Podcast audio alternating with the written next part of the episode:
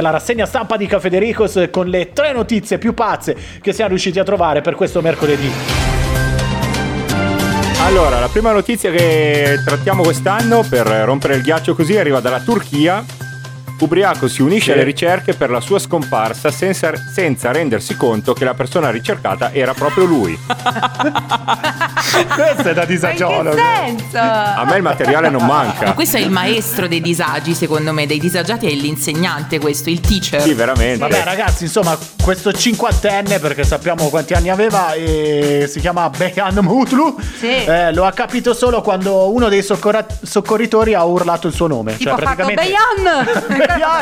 Sono qua. io! Lo sono io! Ma, sai che quando ho cercato sta Eh. notizia ho riso tre quarti d'ora da sola perché mi immaginavo nella mia testa la scena del soccorritore che chiamava il tizio e il tizio che rispondeva che però era, era Ah, ricercato. lo state cercando me? Sono qui, cacchio! Cioè, Che ha capito? mobilitato mezzo mondo praticamente tra soccorritori e volontari e poi lui era lì praticamente. Sì, secondo me la faccia e lo sguardo è più o meno. Avete presente quando vi è mai capitato che siete, non so, in un locale o in un supermercato o e, tipo dall'altoparlante vi dicono che c'è da spostare una macchina, Sì, no? sì. Poi leggono la targa e, e tu te la ricordi, no? Dici, ma cavolo, è la mia, oh! Sì, ti Come senti la- quasi importante, Cacchio, vero? Peccato che. Non mi è mai Esatto, successo. Questo uomo Mati. ubriaco. Non ti è mai successo? No, assolutamente. Anche perché io trattando di questi argomenti non vorrei finire nei miei programmi. Ah, Cioè, certo, tu eri nei certo. soccorritori, ovviamente. E gli hai tirato uno Ovvio. schiaffo sul collo quando hai scoperto che era lui. Va bene, ok, andiamo alla prossima. Ah, qui giocate in casa, eh. E Andiamo alla prossima, infatti giocano in casa Federico e il dottor Nove perché siamo a Biella e la Sì. notizia dice rientra a casa prima e scopre il marito con l'amante, gli distrugge casa e Maserati. Ah, beh, ha e io fatto aggiungo bene, che ha scusa. fatto strabene, praticamente Vedi? la donna è rientrata da un viaggio di lavoro in anticipo e ha scoperto il marito in compagnia dell'amante, quindi niente, ha distrutto un po' di cose in giro per casa e poi si è diretta in garage e li ha praticamente devastato, spaccato la Ma Maserati. Perché? Ma Dai, ma Ma cioè, una povera ma- macchina. Ma, ma infatti, cioè, con anni di sacrificio. Che colpa ne ha la macchina?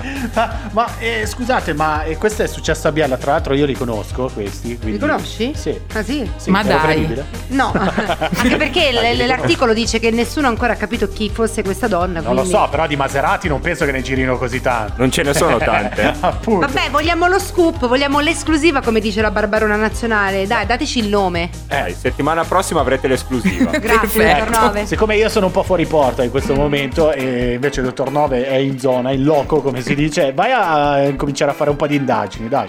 E, e ti Va vogliamo bene. che torni con la Maserati, insomma che... Distrutta. Ok, perfetto. Aggiustata.